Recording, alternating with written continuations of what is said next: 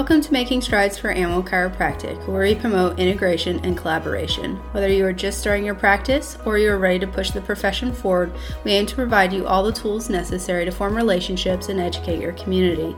After all, spines of all sizes deserve to be adjusted. Welcome to our podcast, and thanks for listening. Hey guys, this is Dr. Katie with Making Strides for Animal Chiropractic, and this week I want to talk a little bit more about owner retention and how to keep patients on track.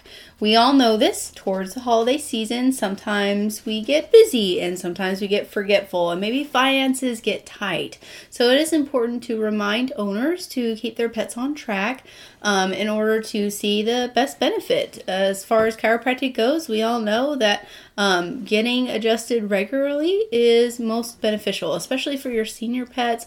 Um, if they have arthritis or things like that, maybe their routine is going to change a little bit. Maybe some families coming into town, uh, maybe the weather's getting a little bit colder, and you're just going to see overall that pets do better if they stay on a maintenance schedule. So, that being said, we're going to talk a little bit more today about how to keep them on schedule, whether it be just in your day to day practice um, or whether it be something new that you install during the holidays.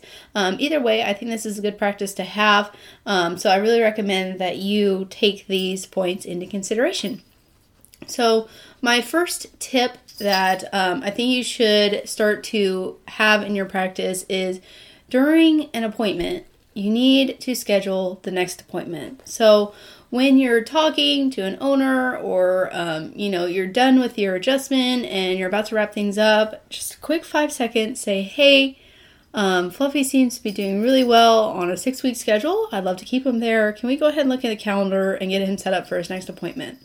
And I know sometimes we don't know our lives six weeks in advance, and it can be kind of challenging, uh, especially if you're a mobile chiropractic practice, to schedule that because you don't know what your schedule is going to look like. Um, but I do recommend that you try and set up that next appointment. And if the owner's like, well, um, I don't know what my life's going to look like, can I just call you? Try and discourage that. I really recommend that instead of saying, "Oh, well, I'll just call you, I'll just be in touch," you might forget. So, you know what? I just I want to set a reminder for myself so that way I don't lose track because I don't want Fluffy to um you know, lose all the progress that we've made. So, if it's okay with you, I'm going to set a tentative appointment, um, a reminder, so that way we can touch base. And most owners that I talk to are okay with that. Let me say it's no stress if you can't make that appointment, but I just want to set up something so that way at least we have something on the books because I know I've gotten busy and I have forgotten about patients. And it's not because I'm being negligent or that I forgot about them, I just I get busy. So set aside a time in your appointment books to um, at least have that patient down the road. Now, my second tip is you need to look into scheduling software. Gone are the days of, you know, people remembering their appointments. So if you are accustomed to carrying around a little date book and you pencil people in like old school style, you need to stop. And the reason I say you need to stop is just because it's it's not as effective. I mean, it's good for you, but it doesn't tell the owner about their appointment. And the last thing I would want is you being a mobile practice and you show up to somebody's house for their three o'clock appointment and then not be there. So that's a big waste of your time to drive out to somebody and not being there when you could have better served a patient with that appointment slot. So it also causes some frustration as well because you know owners are going to be texting or calling you saying, "Hey, when's my next appointment? I forgot." And you know, it's just a good investment to get a scheduling software now. So, um, some EHR platforms, such as iPoint Touch, does this for you. Um, there are some other ones as well, like you can maybe use Google Calendar and send out reminders for free. But I really recommend you look into something uh, that does your processing as well, so that way you have uh, multiple things in one place. I personally use Square. It's S Q U A R E up up.com. Um, it's really easy. It has um, all my transactions and stuff go through there.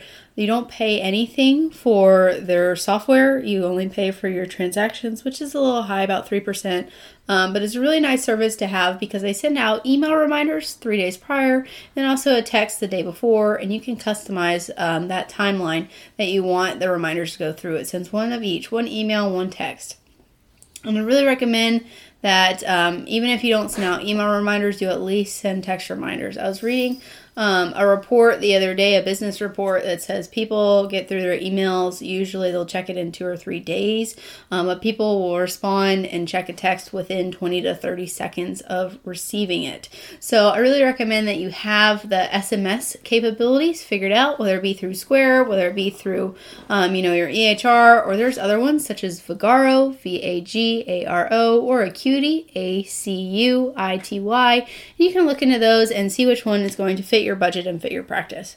So, this is Dr. Katie with Making Strides for Animal Chiro. During the holiday season, I recommend you keep those patients on track by one, scheduling their next appointment while you are with them, and two, by trying to get a scheduling um, uh, application that is going to send appointment reminders because I can't tell you how many times people forget about their appointment and we live our lives by our phones because we're busy, busy, busy all the time. So, by using these two quick tips and tricks, you're going to keep your practice thriving throughout the holidays. So, this is Dr. Katie with Making Strides for Animal Chiro. Let me know what you think of this podcast. Let me know how I'm doing.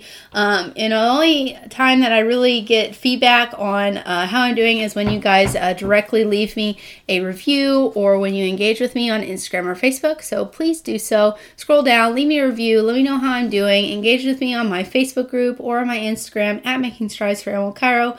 And I can't wait to talk to you again soon.